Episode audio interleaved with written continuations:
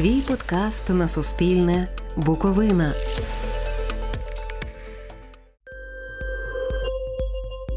Привіт! Це подкаст Вагомі. Тут ми говоримо з жінками, які змінюють Буковину на краще. Водночас розкажемо про буковинок минулого, які досі мають вплив на наше сьогодення. Перша наша героїня Олена Фоменко, психологиня, яка почала реабілітовувати військових АТО, коли держава ще не знала, як це робити. Чоловік та сини Олени підтримують те, чим вона займається. Вони часто приходять до неї в відділення, спілкуються з ветеранами, разом відзначають свята. На реабілітацію в відділенні Олени черга. Деякі ветерани звертаються за допомогою декілька разів на рік. Ми прийшли туди, аби пояснити, у яких умовах вона консультує військових.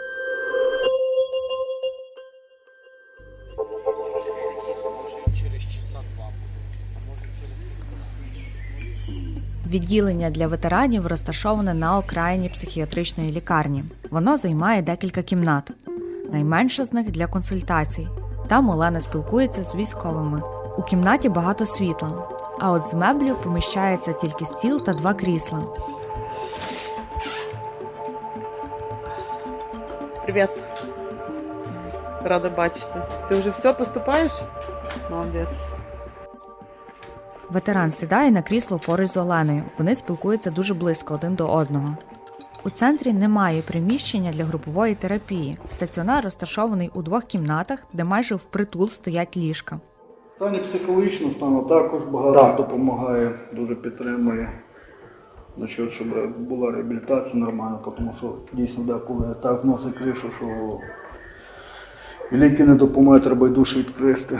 Це йдемо лише до пані Олени, бо більше так ні з ким не поговориш. Ветерани разом обідають в їдальні. Також спілкуються у курилці на вулиці. Маленький навіс з дерев'яним столом це єдине облаштоване місце для відділення. Все решта асфальтовані доріжки навколо.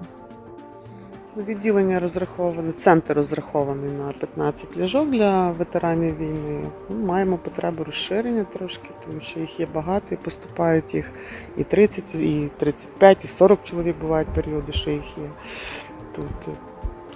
Вони постійно стоять в черзі, записуються для того, щоб пройти лікування чи реабілітацію.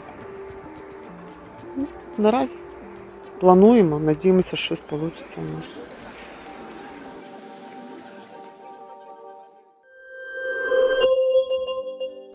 Олено, як вийшло так, що ви почали реабілітовувати ветеранів? Якось, знаєте, я жила з ними. Е, Крім того, що це були, звісно, дуже яскраві історії, їхні розповіді. Багато було моментів, які ми переживали разом. Але це якось і мене пробудило. Тобто Мені стало цікаво. Я захотіла працювати, я для себе прийняла рішення, що я буду в цій сфері працювати. І це моя зараз вузька сфера, я тільки це роблю більш нічого. Кінець 13-го року у мене вже якісь почали появлятися думки, щось змінити своєю роботою. Хотіло, хотілося поміняти щось. І тут трапилось так, що е, події в нашій країні ну, вони кардинально змінили все моє життя. Ми не були, звичайно ж, готові спеціально для того, щоб приймати ветеранів. Да? І на той момент це були ще мобілізовані е, військові, тому що е, перший наш е, ну, пацієнт, да, який потрапив на е, який попросив допомоги і потрапив до нас на реабілітацію. Це було 2 липня 2014 року. І для нас це було щось нове. Це був новий досвід для всіх. Ми не були готові для того, що ми будемо приймати, оскільки ми не є спеціалізований заклад.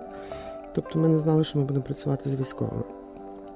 І тут потрібно було, звичайно, якісь е, всі свої знання мобілізовувати, щось вишуковувати. Да. Це спочатку ми самі були дещо розгублені, ми не знали, що робити і як робити. Але трошки призупинилися і зрозуміли, що, по-перше, ми можемо опиратися на досвід інших країн, які проходили через війну. І е, брати їхній досвід. Е, ми тоді розробили для себе таку собі методичку, да, ну, так щоб можна було хоча б там психоемоційний стан військового, наприклад, ну, діагностувати. Було дуже приємно, коли в 16-му році нарешті Міністерство оборони видало методичку. Вона була більш розгорнутою, але туди входили всі ті, які ми обрали для себе. І ви не припиняєте спілкуватися з військовими навіть після їхньої реабілітації? З ветеранами. Так, так. з ветеранами. Ну, справа в тому, що вони повертаються, вони приблизно з періодичністю е, раз у півроку вони повертаються, тому що ну, по-різному буває. Да? Ми спілкуємося завжди. Часто і на телефоні. ну, Приїдь, бо мені погано, ну і таке буває. А чому, як як, як на вашу думку, як ви думаєте, чому е, ці ветерани говорять з вами про такі якісь свої переживання частіше і відкриваються вам більше, ніж навіть своїй родині? Ну, Тут швидше за, за, мені здається, да, все-таки, що мені вдалося встановити той рівень довіри. І тут є це важливо. Не було б довіри, вони б це все мені не говорили, не розказували, я би не була настільки близько біля них. Чи впливає травматичний досвід ваших е, пацієнтів, ветеранів на вас саме? Давайте не будемо забувати, що у кожного психолога є свій психолог. Також. Тобто, ну, звичайно, е, коли надто якісь травмуючі такі переживання, да, якісь або яскраві емоції, тобто мені також їх треба кудись дівати. І для цього в мене є також і мій психолог, який допомагає мені з цим справитися. Чи відрізняється підхід у терапії ветеранів від людей, які не були на війні? Ну, як для мене, лише тим, лише тим, що ем, воно все свіже. По великому рахунку, це є особистість. І Специфіка в тому, що це є все чоловіки. І з емоціями чоловіків дуже важко працювати. Тому що я ж чоловік, я ж не можу плакати, я не можу реагувати якось. Да, ну, показати свою слабкість для мене соромно. Нас так вчили, да? тому що я чоловік. Тим більше, якщо я був на війні і бачив там все. А як ваша родина ставиться до, до того, чим ви займаєтесь? Як ви пояснюєте своїм дітям, рідним про е, те, е, як ви реабілітуєте ветеранів, про те, що війна, звідки приїхали ці чоловіки? Ну, Діти у мене вже досить дорослі, і ну, це не є для них другорядне питання, і вони е, пишаються тим, що я роблю. Дуже часто, коли вони прибігають до мене на роботу, наприклад, там по якимось своїм нашим справам, то е, багатьох з ветеранів вони знають особисто, з багатьма спілкуються. Не знаю, мені здається, що ну, все окей, вони до цього дуже класно відносяться. Вони з розумінням відносяться до них і пишаються тим, що вони можуть це зробити. До речі, е, мої сини також долучаються до цих всіх акцій, які ми проводимо.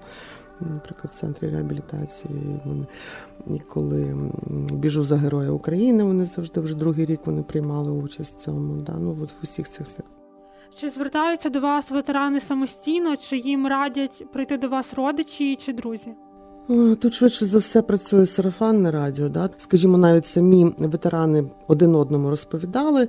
Дуже важко було, мені здається, для на початках, коли е, людина, військовий, навіть який відчуває, що в нього є реальні проблеми і потреба звернутися за допомогою, от переступити той поріг психіатричної лікарні.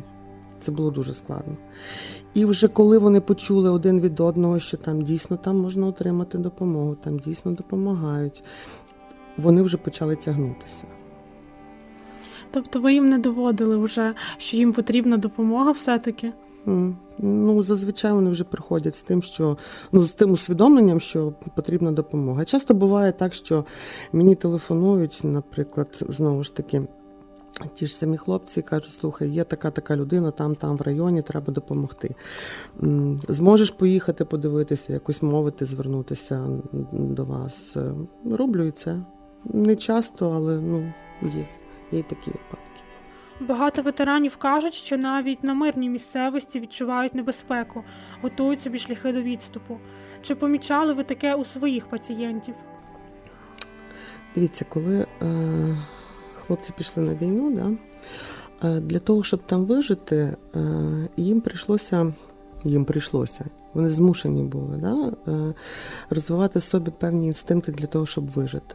Коли я, наприклад, ем, не стану ніколи на е, пляму ем, зав'явшої такої жовтої трави, це для мене якийсь знак. Тобто я вже реагую на це. Коли вони повертаються сюди, деякий час вони ще реагують так само. Потім е, ці інстинкти трошки притупляються, але вони не зникають зовсім. Е, все рівно залишається щось. От, наприклад, у мене є один хлопчина, який, наприклад, заходить е, в кабінет і завжди сідає так, щоб йому було зручно відійти, встати і піти в двері. Завжди, щоб за спиною йому було комфортно. От Він знає, що він може вийти. Був випадок, коли Наші хлопці біля фармаркета сиділи на лавочках просто якимось літнім вечором. І е, в один момент е, один з них повернув голову догори в небо і побачив, що е, ну, хтось запустив там ці ліхтарики, які в небо запускають, їх там було там штук 20 чи скільки. Він щось вигукнув, і в одну секунду всі лежали на бруківці. Ну, Тобто для них це вже якийсь був сигнал, що там, не знаю, чи гради, чи що там, наприклад. Через скільки Для часу цього це приходить? потрібен час, але воно не зникне назавжди. Воно трошки притупляється, але воно все рівно залишається вже з ним. Колись, ем, коли я проводила техніки релаксації з ветеранами, да, ну і підбирала там якусь музику, там шум природи, струмочок був записаний, тече водичка. Через декілька таких сесій до мене підійшов один ветеран, каже: не можна поміняти якусь музику? Ну, цей супровід. Якби. Я кажу, можна, звичайно, каже, кажу, чого? Бо для нього це викликали шум шум мотора там якоїсь техніки. Здавалось би, да? для нас це там джурчить там струмок, а для нього це викликає зовсім інші спогади. Чи у вас було таке відчуття небезпеки? Чи ви боялися колись е, своїх пацієнтів? Не було такого жодного разу. Тобто, навіть коли ви задаєте, можливо, їм якісь провокативні питання, щоб. Я не задаю провокативні не, не... Чекай, поки самі скажуть. І оце, напевно, є така дуже велика помилка, да, що е, коли ветеран повертається, всім хочеться дізнатися, да, де ти був, а які у тебе були там історії, а скільки ти вбив, а чи вбивав взагалі. Да, І я, я рахую, що цього взагалі питати не можна. Зрозуміло, що він був на війні, йому приходилося це робити. Правда? І тут уже я просто не ставлю таких запитань. Те, що він захоче розказати, він розказує. Один із пацієнтів Олени погодився розповісти вам про свій стан після війни. Анатолій Маркос обороняв Донецький аеропорт, де отримав контузію. Після цього мав нервовий зрив, але продовжив воювати. Він час від часу проходить реабілітацію у відділенні Олени. Треба працювати з такими е, людьми, які пройшли дійсно війну, які бачили смерть. Я не буду внедрятися там що бачили, але тяжко, дуже тяжко. Це все агресія. Вона не замикається в собі через е, сльози, там, через е, розмови. От, Вона виходить з цього, вона не, не закривається. Тому що якщо вона закриється як коробочка, буде недоступна до кожного, хто не знає, коли вона вибухне, ця коробочка. І для того, е, щоб вона не вибухала, треба проводити постійно ці реабілітаційні заходи. Зайвого трошечки вип'ю, все, мене накриває, десь хтось щось стрільнув, хапає чи за сокиру, там те саме. Іра моя дзвонить Альоні, Альоня, приїжджай, накрила. Все, приїхали хлопці, забрали, відвезли в лікарню. Тому що е, коли людина починає думати все время про війну, і, як би скажімо так, накриває, вона починає або вип'є і спогади вспливають. Е, треба бути постійно зайнятий якимось іншим, іншою справою. Відлікатися, знати, що війна залишилась там, а хлопцям треба знаходити тут себе. Часто ветерани повертаються додому із психологічними травмами. Як би ви порадили діяти, коли ти бачиш, що в людини кризовий стан? Ну тут важливо розуміти, чи це є панічний стан, е, чи це є флешбек, що може бути дуже схоже. Флешбек е, це така штука, коли е, людина занурюється в ті переживання, які він пережив, травмуюча ситуація, да? і він цю картинку бачить перед собою. Реальну картинку. Тобто він опиняється або на полі бою, або ну, кожного своє. Да? І тут важливо, ем, ну, якщо ти не фахівець, я я навіть не знаю, що порадити. Тут, ну, по-перше, я би не підходила ззаді зі спини. Да? Ем, важливо заземлення, да? подивитися, наприклад, ну, подивись, що навколо відбувається, да? тихим, спокійним голосом, без різких рухів. Але знову ж таки, якщо людина недосвідчена, чи варто підходити, можливо, все-таки краще викликати фахівців в цьому випадку. Е, інколи ми бачимо новини про те, що ветеран покінчив життя самогубством. На вашу думку, на це впливають психологічні травми, отримані на війні, чи те, що їм важко повертатись до мирного життя, де їх не розуміє суспільство? Ну, суїциди вони ж роблять тут. Значить, це незадоволення тут. Тут я не можу справитися з цією проблемою, яка виникла. Ну, швидше за все, ну це на мою думку. Да? Чому людина вчиняє суїцид? Це тоді, коли вона розуміє, що це життя, яким вона живе, воно для неї абсолютно є неприйнятним, і ем, вона не може для себе. Ем, ну, попробувала щось одне, щось друге, щось третє, і в мене не виходить, в мене не виходить. Да? От Я не можу нічого змінити, мене от затягує, затягує, затягує. І в першу чергу це є незадоволення самим собою. Да? Е, тут я не думаю, що тільки одна якась проблема. Да? Тут, я думаю, повністю і соціальні питання, і питання реабілітації. Не будемо забувати про проблему алкоголю. Е, в, у ветеранів. Ем, і це все в сукупності, я думаю, грає дуже велику роль для того, щоб людина вчинила суїцид. З яким нерозумінням ветерани зіштовхуються, коли вони повертаються зі сходу? Знову ж таки, по-різному буває, все залежить від того, скільки число вже пройшло після демобілізації. Да? Ем, і тут зовсім по-різному. Кожного особисто хтось звертається з тим, що от тільки там, наприклад, от для мене ситуація повернення вона з зони бойових дій, припустимо, вона свіжа, вона травмуюча а комусь важко тут адаптуватися.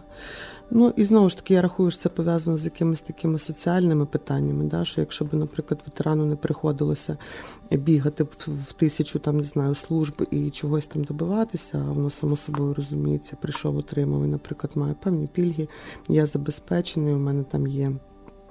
Житло і все в порядку в сім'ї, то цих проблем менше виникало, я так думаю. Яка кількість ветеранів повертається з потребою пройти реабілітацію? Ви знаєте, на мою думку, е, допомогу е, потребують усі. Людину треба підготувати до війни, так само його і треба підготувати до повернення в мирне життя. В цьому плані я рахую, що повинні всі проходити, щоб просто переключитися з зони АТО на мирне життя. Чи взагалі міністерство має якісь рекомендації до реабілітації е, людей, які пройшли війну? Ви маєте на увазі, чи е, вони якось контролюють цю ситуацію взагалі так. з, з реабілітацією військових? Насправді, може, я трошки жорстко так скажу. Да? Я багато чого чую, що міністерство щось там робить, щось вони там видають і так далі, але я не бачу це в роботі. Насправді. Щоб це працювало, ні Міністерство ветеранів, ні ну, Міністерство оборони, мабуть, воно трошки зайняте іншим. Да? Але от якось для мене на сьогоднішній день таке враження, що от наші хлопці вони трошки опиняються десь там за бортом. Ну, для мене. А що б ви хотіли, щоб е, було у цих ветеранів по поверненню з війни? Мені би особисто хотілося, наприклад, щоб е, ветерани отримували покращене лікування, тому що все ж таки згідно нацпереліку е, ми користуємося на даний момент е, ліками старих поколінь. А я би хотіла, щоб це все-таки лікарі мали у себе в арсеналі, да, наприклад, хороші якісь медикаменти для їхньої реабілітації. Мені нам би хотілося от з приводу нашого центру. Чисто по умовам ми б хотіли, щоб це були палати на 2-3 чоловіка, щоб це було трошки покращене харчування, хоча воно воно, воно в них і так трошки краще, ніж у звичайних, скажімо. Ну, от, ну, Я би хотіла якийсь спортивний майданчик, я би хотіла, наприклад, якісь ем, для них от, ну, щоб мати приміщення, наприклад, для групової роботи, для рухової якоїсь роботи, для арт-терапевтичної роботи, припустимо, я. Ну, це моє таке, що, я би хотіла. І Ну, якось мені здається, що якщо, от, наприклад, буде більше, от розшир... ми розш... нам вдасться розширити наш центр, то все-таки буде більш доступним для них е, поступлення до нас. Тому що, ну правда, проблема черги, на яку ми записуємо, вона не відпала, вона вже є декілька років. От в одному із своїх попередніх інтерв'ю ви говорили про те, що жоден з ваших пацієнтів, е, військових, які були на сході, е, був учасником бойових дій, е, не пройшов реабілітацію повністю, не адаптувався повністю до мирного життя. Чи це якось змінилося? Ветерану треба трошки більше часу для того, щоб прийти в нормальне життя. Для того, ви розумієте, вони не просто повертаються в те життя, в якому вони жили. Вони вчаться по-новому жити тут, зараз. Тому що для них це зовсім вже ну, нове життя, це як по-новому народитися. І це вимагає трохи більше часу. Чи вони прям стовідсотково адаптувалися? Ну, я не можу сказати, тому що знову ж таки вони вчаться новим якимось своїм, ну, по-новому жити, а не так, як вони жили колись. Не всі історії я можу відстежити до кінця, бо є такі, наприклад, які зараз не повертаються до нас. Да? Тобто, якщо з 2014 року, то все-таки певний відсоток є таких, що не поверталися. І я не завжди можу сказати, що ну, я я просто не маю інформації, да? чи все окей, чи, наприклад, ну, щось там не так. Але з тими, з якими я спілкуюся, насправді я дуже багато бачу серед них. Ем, якихось таких успішних проєктів, хтось, наприклад, відкрив свою справу. Хтось е, займається теж, не знаю, якісь там сільськогосподарською діяльністю, хтось зацікавився садами, наприклад. Да? І ну, для мене це класно. Чому? Тому що він має чим займатися, йому це цікаво, значить він цим живе, значить він по-новому зможе себе якось реалізувати. Але це не означає, що те, що було на війні, воно вже безслідно зникло. Війна це частина їхнього життя. Її стерти, забрати кудись це неможливо. Це їхній досвід, вони з цим будуть жити завжди.